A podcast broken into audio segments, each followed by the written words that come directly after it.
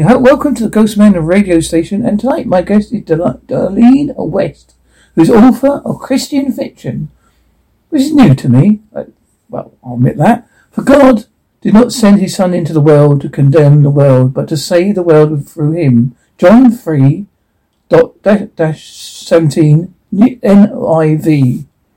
Darlene has a bachelor's degree in English with minor writing money and concentration of fiction and was a master's in edu- education. He's a retired corporate developer, program designer, elevator, training, need, needs assessor, curriculum specialist. Her hobbies include fishing, biking, camping, creating recipes, and she loves being a wife, mother, and a granny. Not necessarily all in that order.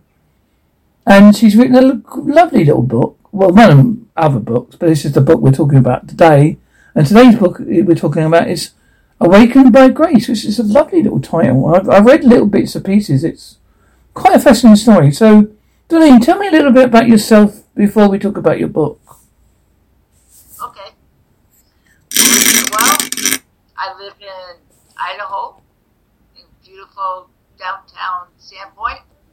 And I, well, actually, I live in the country, but I live, we're considered as Sandpoint. And I love cooking. I love baking. I love to, um, I have another business. I call it Granny's Goodies. And I love my grandchildren very much. We just had them for 10 days. And we had to send them back to Texas yet, uh, Saturday. But I don't know. I, I'm a mother and a wife. I love being a wife. I really do. I have a good husband, a godly husband. And, gee, what would you like to know about me? I know you've got some lovely little pictures. I can see uh, old family photos of my family, and obviously there's pictures because you're you of a. If I got this right, I've, I've read it properly. In case I get it wrong, You've uh, Greek. You've got Greek, Yes. Canadian, French, and New York in your blood, obviously. Do you speak Greek? Um, Eggy left that. Too much money. that was my father's famous saying. Eggy left that. He didn't want us to. Um, we decided we wanted to buy something. We'd ask him, and he'd say, "Eggy left that," so we knew it was no. Because But, um, yeah, that's about it. You know, I mean, I used to speak more Greek and I used to speak more French, but um, I went to college, of course, and I took Russian, and I speak more Russian than I do French or Greek now. But I also speak a lot of Spanish because the way I grew up, I grew up halfway back east and halfway in LA. And when you live in LA, you learn Spanish. I see you've got a lovely little picture here at the bottom, a black and white picture, and it's of, the Indian um, headdress and all the gear. Yes, and that is in Knott's Berry Farm in Brea, California. That was when my sister and I, that was the other girl there is my sister. She's four years older than me. Her name is Judy. And uh, my parents took us to Knott's Farm, and he was taking photos with different people. If you just went to him, he would, you know, paid him, I guess, and then you'd take a photo with him. So, Knott's Berry Farm is a place where it started out, it was a farm where they grew boysenberries. The family grew boysenberries, the Knott's family. And then the wife, the lady of the house, she made fried chicken. So when people came for her fried chicken, they would wait for hours, so they decided to give them different amusement rides while they were waiting for to come in and have dinner. So that's how Knott's Berry Farm was founded. It's always fascinating how little things come about. Now, I, I, I mean, obviously, if people look at your book, they're going to wonder what it's about. I'll do a little bit of the blurb. After the tragic death of his wife, Katie, Professor Franklin Franklin blames himself, filled with anguish. He walks away his family removes himself from all social interactions with all, agreements he's suffering. He soon after the second anniversary of his wife's death, his self-inclusive lifestyle interrupted by an unplanned visit from his eight-year-old granddaughter, Maggie. From that point on, Maggie's faith-filled answered prayers manifest before Franklin's eyes. As the two experienced God-led divine appointments, Maggie encourages new people to become part of Franklin's life. In spite of all Franklin's weakness, he finds it difficult to get let go of his guilt and move on without his wife. Obviously, it's a little bit about tragedy and how we never, when we have a major blow in our life, it's hard to move on. Yes, it, it is. I was a street evangelist, and when I was out street evangelizing, I also used to go to mental hospitals to bring the word of God to mental hospitals. And I found that non Christians and Christians alike all, you know, had these same problems of, you know, chronic grief that were in the mental institution or people who were thought that they could come to Christ was felt they were they self condemned themselves about something that they had done and it could have been just an accident like with Franklin or it could have been something that they did on purpose and they felt that they were not good enough for God. And I found that a lot of people did suffer from chronic grief, and it didn't have to only be a death, it could have been even a job, a career. Losing a career. Um, this one woman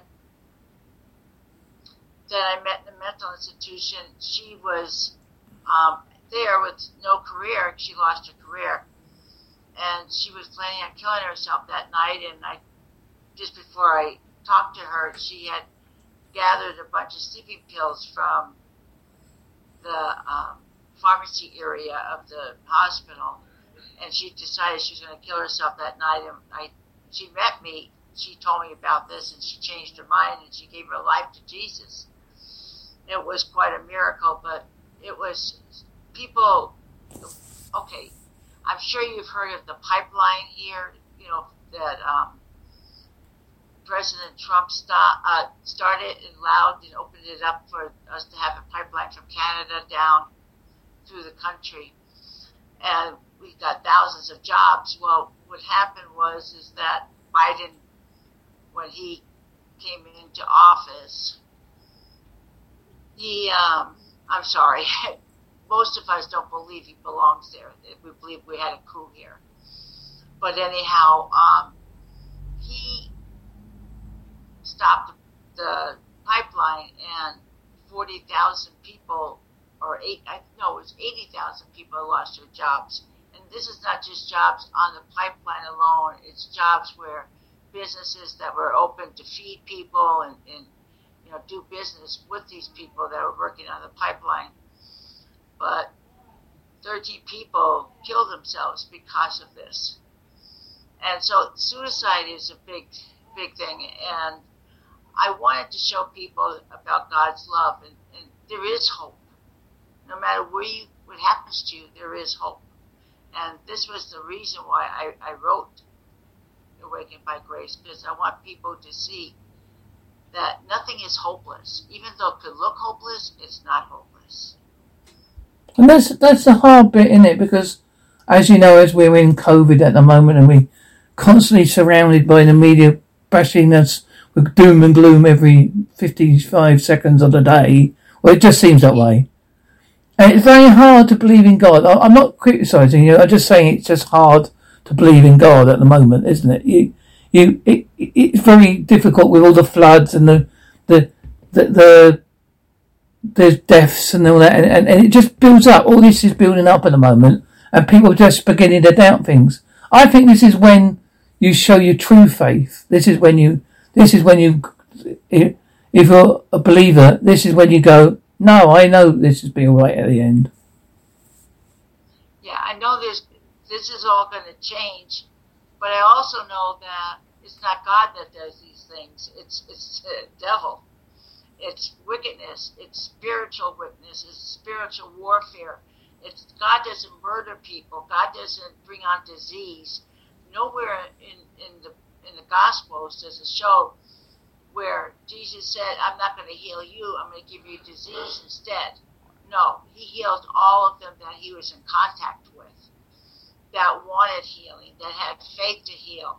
And he went around doing good. He didn't go around judging people either, and people judge themselves.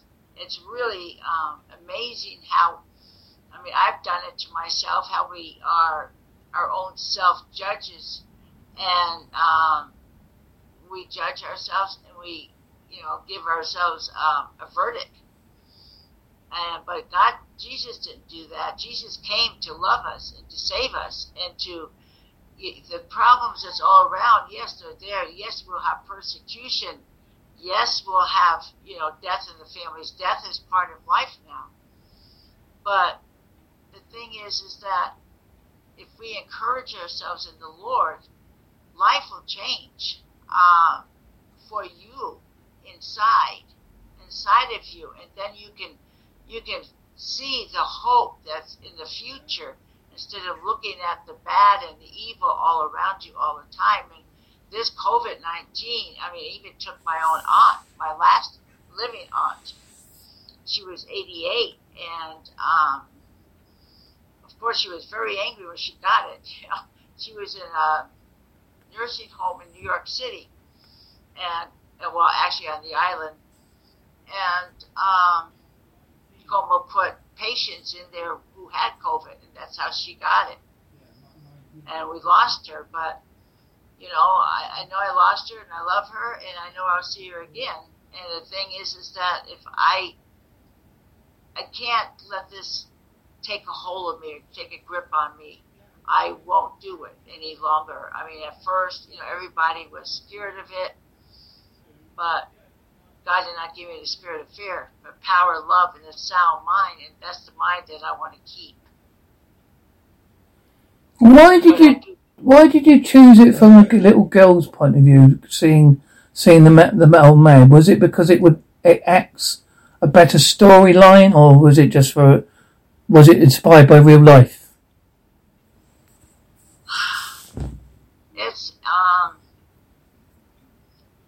way inspired by real life. I found that the grandfather and my husband and my granddaughter's relationship is very special. And me and my grandson is very special, even though I love my granddaughter dearly and my my husband loves my grandson dearly. We have a special connection with, you know, I have a special connection with my grandson, and he has one with my granddaughter Mean, he goes, takes out the trash, and she wants to go with him. So um, I know that I wanted to do it from a man's point of view, and that was very difficult for me. I had to watch a lot of men, especially my husband. And in fact, I had to inquire when I was writing it would a man think this or would a man, you know, but I know that a granddaughter or even a grandson, a grandchild will has a lot of effect on the grandparent. And it's just a special relationship between grandparents and grandchildren. That's why I chose that way. And also, I suppose you would find it easier to talk about certain things. You know, say, "Oh, granddad, why don't we go out today and look at the flowers?" And we could do that because that, that grandma likes to like that rose over there. We could smell it and pick it and put in a book or something like that, you know. Yeah, yeah, yes, yes, you got it. That's exactly what I was thinking. Um, if you, um, yes, and they can, you know, they're innocent. The grandchildren are innocent, and when they're very young like that at eight. But I made her more mature for a reason than her age because I wanted to um, give an example of, of Christ, childlike faith. And what God wants us to have is a childlike faith. That's what Jesus told us to have faith as a child. And in other words, if God says something, believe it. And so, and she does. You know, Maggie believes when God tells her something. And we, as adults, we have an awful time to do that because we like to reason. And that's where Franklin, he's got a problem because he likes to reason things out, especially him, because here he is a college professor, you know, he's always thought that, you know, there's always an answer to things that are supposed to be unanswerable. So that's why I put him, you know, with his granddaughter. Because the innocence with the reasoning are both together and then it kind of smooths it out. The edges on him.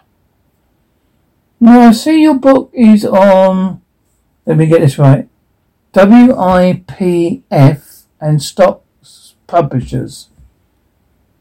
We'll, put, we'll mention them because we want to make sure they get a nice free mention. yes, it's Stock. Actually, my they put me under the Resource imprint, Resource Publications imprint, and but the um, main publisher is Stock. And um, I'm on the web page, and I got a connection from my web page onto uh, Stock as connection. So if anybody wants to purchase the novel, they could just go onto my webpage, darlenewest.com, myname.com. I made it easy. And um, you can go right there and order if they want, or they go on Amazon, or they, you know, go to Barnes and Nobles. I don't know. Do you have Barnes and Nobles in the UK? Yeah, we do get it, but we most people use Amazon more than they use Barnes and Noble. Yeah. I think it's so, and Kobo. Is it Kobo? Lots of people use um, Kobo. No, I don't know that one. I know. Um, what do you call it? Sorry. That's right.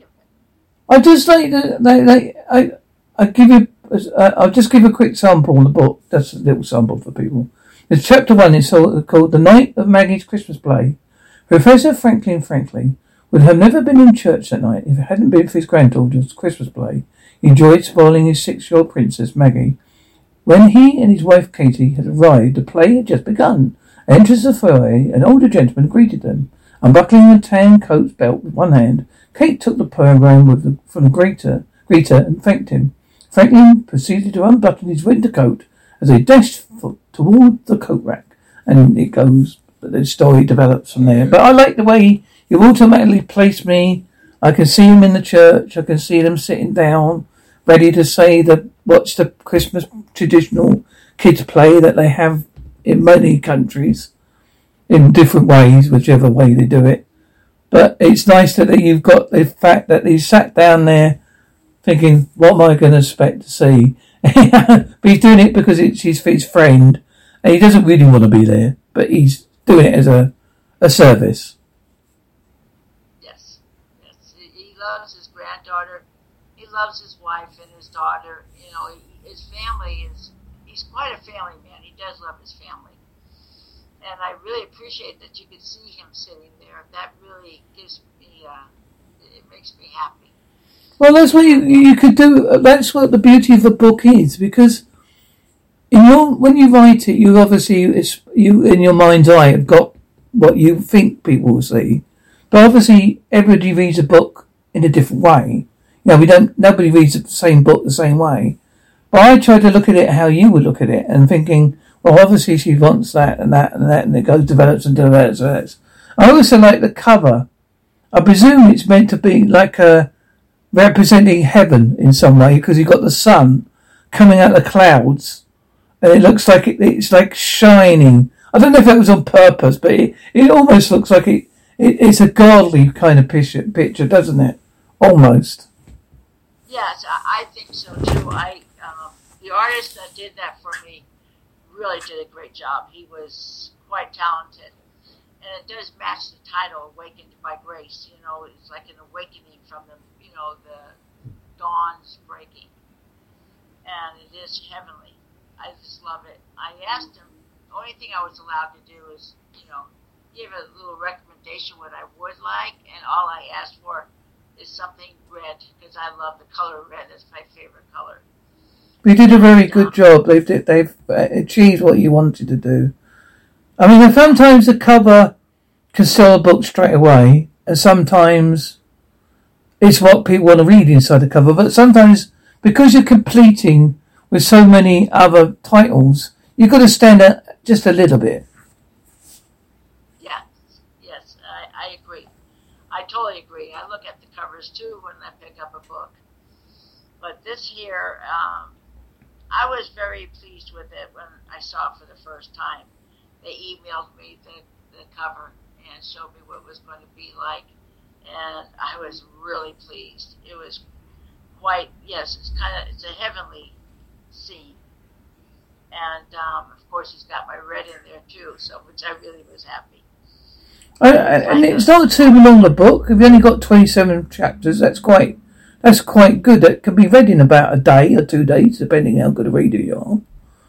And as you say, you've yeah. developed it, and you've like you started off the Christmas play, and its second anniversary of Kate's death, and Franklin's Franklin's confrontations, father and daughter reunite, Diana's donut house. That's hard to say.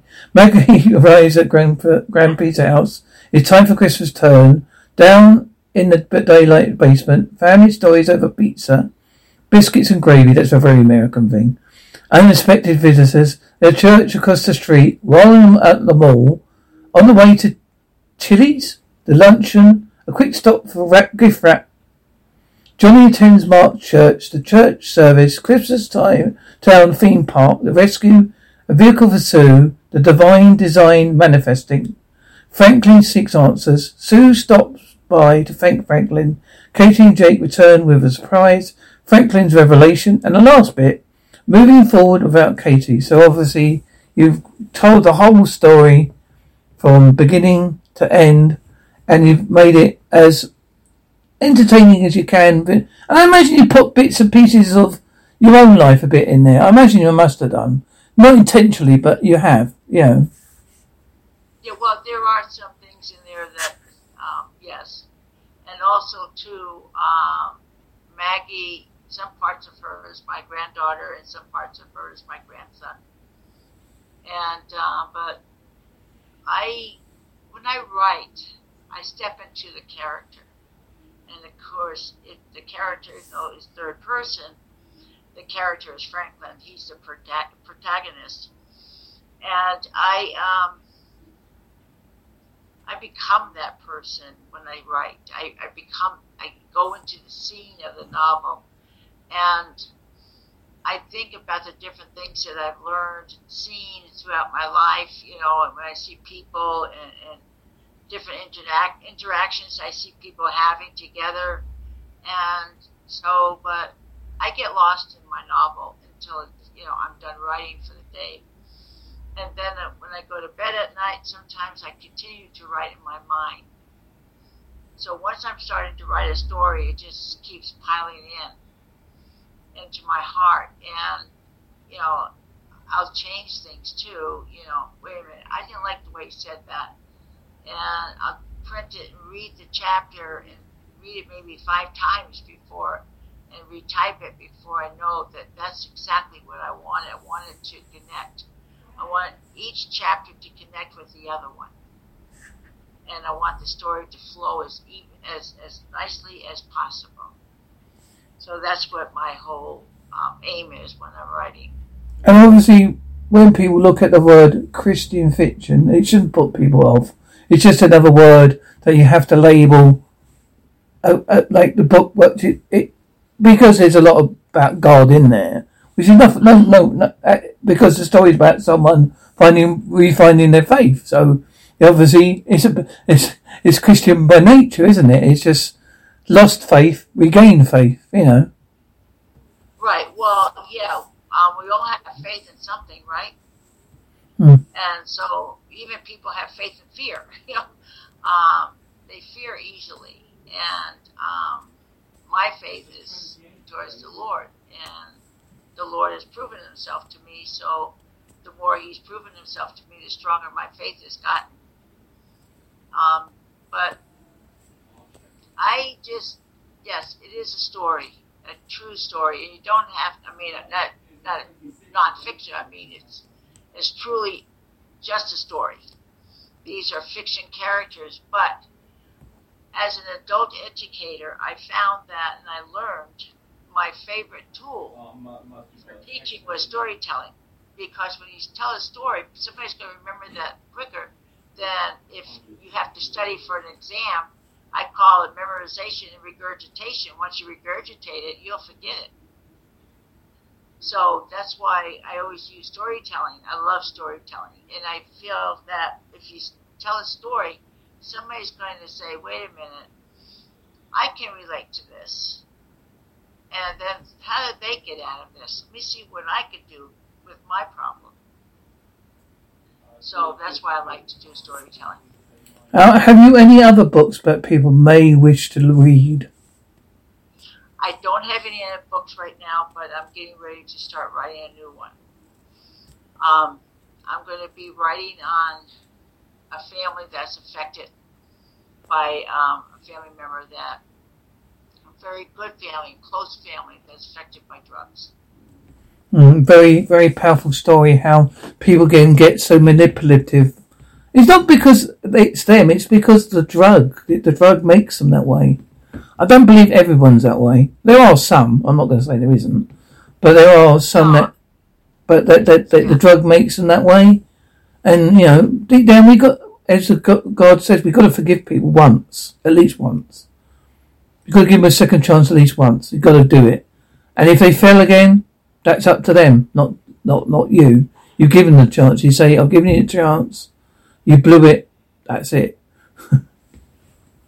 I, you know, I'll tell you, I think that somebody who's on drugs, I've been doing some studying on it, and I found that what drives them is the pain to want to keep going back. And um, the pain of the, you know, detox they can't take the pain. But then there's others who just have faith in God and say, forget it. I don't want it. I don't need it anymore. God has delivered him. Um, I just, I, I got to study more though. I need more research on this for me to sit down and start writing. But I think I'm going to start writing by the end of the summer. Now, what do you, I'm going to ask this question so you don't have to answer it. What do you think God's standing is in the world today? Because I always often wonder, you know, I often think when people go on about different religions, I think what we really, if you used to actually join them all together, actually read all the bits and pieces of the Quran and all the other books that are available, the Bible and all that, they're very, very similar. They're very, there's not a lot of difference really as such. It's just the names they call themselves, you know, as per church. I don't know if you believe, if I'm talking rubbish, I may be talking rubbish, so please excuse me. You're not talking rubbish, you're, you're curious. I think with me, I was raised both Roman Catholic and Greek Orthodox. And I believe that God did not give us a religion, He only gave us His Son. And that's where I'm living now is I live for Jesus and the Father, the Son, and the Holy Ghost. I don't believe um, that I need religion or something that's organized to follow Christ. I just need to pick up His Word and read it and study it and meditate on it and learn it. And I can hear His voice talking to me when I do this, you know, through His Word, through the Holy Ghost that's in me.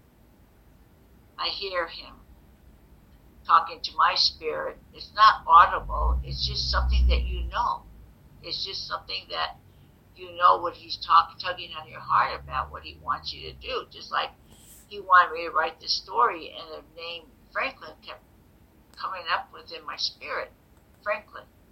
And I knew the man's name was going to be Franklin Franklin when I start writing because that's what God had laid in my heart. So I believe that God speaks to our hearts. He can speak to you audibly, um, but you know, whisper in the ear. But mostly, He speaks to you through His Word, and I look towards His Word and look look towards Jesus I don't look towards the organized uh, religions anymore.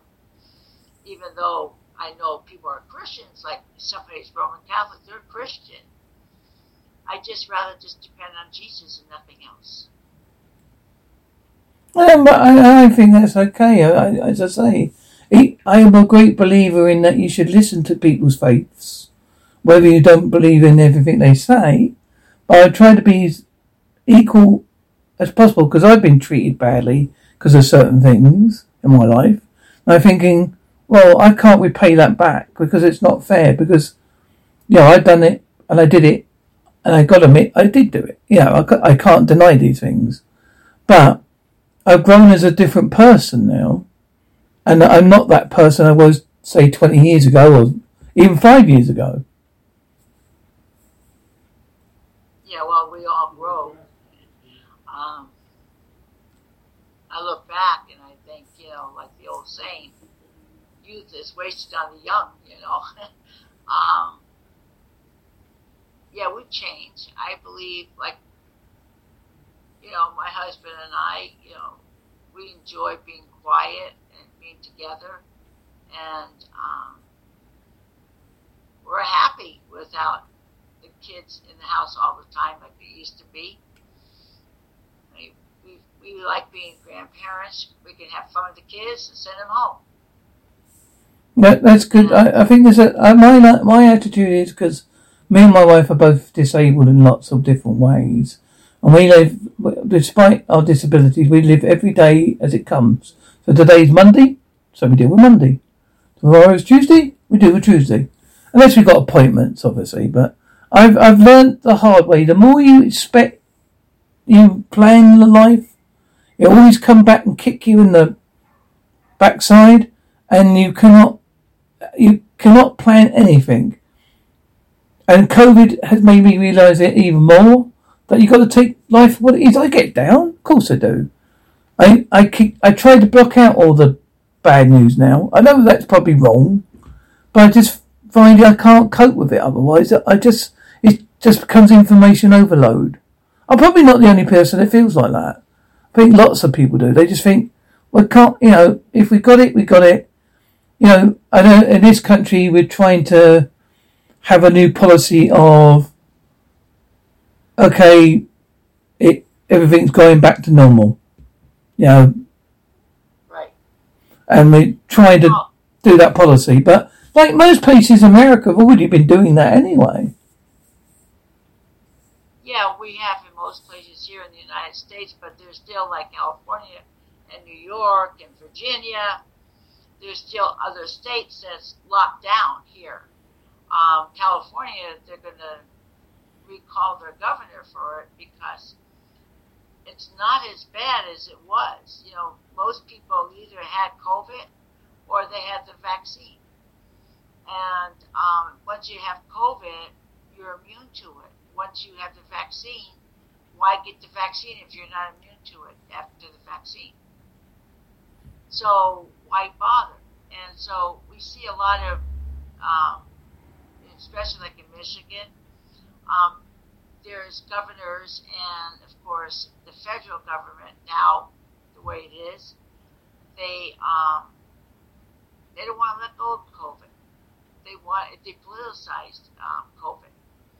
We want we want our freedoms back, and I refuse to wear a mask anymore unless I go into a doctor's office because you won't see unless you wear a mask. But it's all just keep you quiet here putting here, uh, if you've got a conservative opinion, they're shutting you up. There's the free, you know, free speech or First Amendment, our first article of the United States of America and our Constitution is freedom of speech. And we're not allowed to have freedom of speech anymore. We're not allowed to have freedom of thought. There's a two um, level justice system here. If you're a conservative, um, you go to jail. If you're not, if you're a liberal, you can do whatever you want. Um, the riots, people are killing people, people are burning down people's livelihoods and destroying um, property, and they're not going to prison. And so we know, you know, we're looking at this, th- there's a lot of anger here. I just don't want a lot of um, hopelessness here. That's my prayer is that people don't get hopeless. and that we fight for what we believe in. I'm not talking about a war. I'm talking about, you know, don't back down. Just be who we are as a nation. And that's the way we feel right now. We don't want to back down. No, there's a lot of that. I will admit, darling. There's a lot of um, anti this and anti that, and I just I can't see the point. I just I, I must be some I must be an old dinosaur because I'm, I've, I I look at things and going, why are you protesting about that? It does not make no sense to me. I cannot understand why you would not do that. Why? I mean, I can understand the climate thing, and I can a little bit, but not when they go too far. And I, I, I, I agree that people should have points of view, that's why we fought wars for. Even if you might not like their views, you don't have to listen to them. That's what gets me. Eh, there's loads of stuff on Facebook and things like that thinking, well, you don't have to look at it. It's like the paper. If I read the paper and I think, oh, I'm not reading that, I'm not reading that, I'm not reading that, I'm not reading that. I don't have to look at it. Same with TV. When people say, oh, that program was really offensive, I think, well, you must have watched it to know it was offensive because you can't tell it's yeah. offensive. I agree with you. I totally agree with you with that. Um, we hunt for news. We call our most of our news networks like CNN. We call it Communist News Network.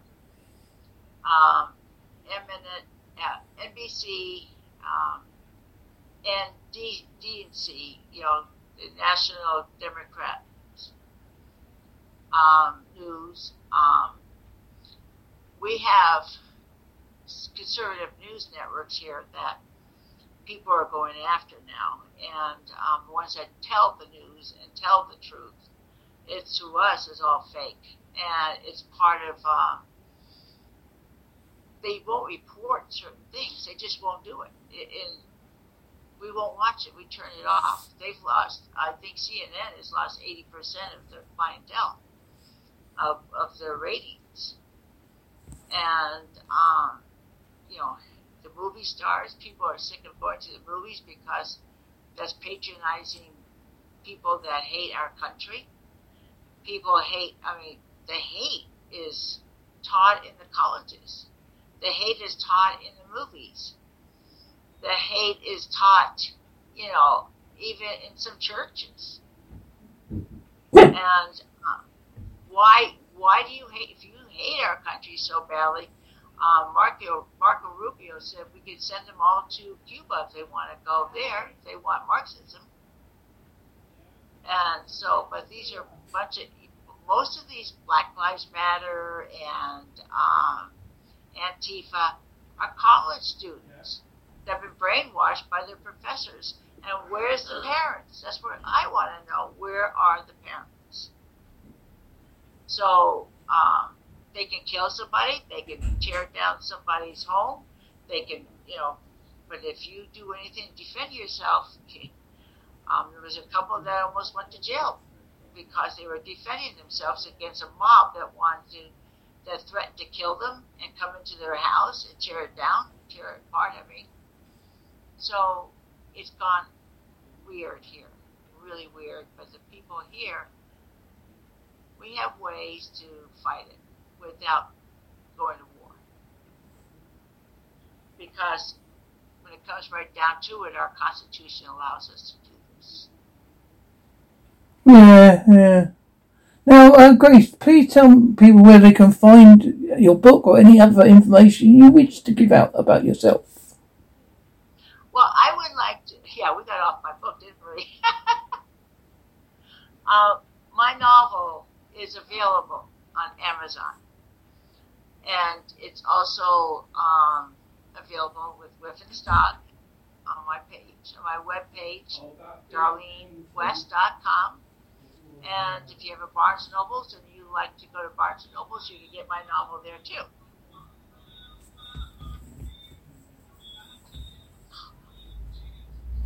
So that's the best place to do it. And I would love you to read my novel.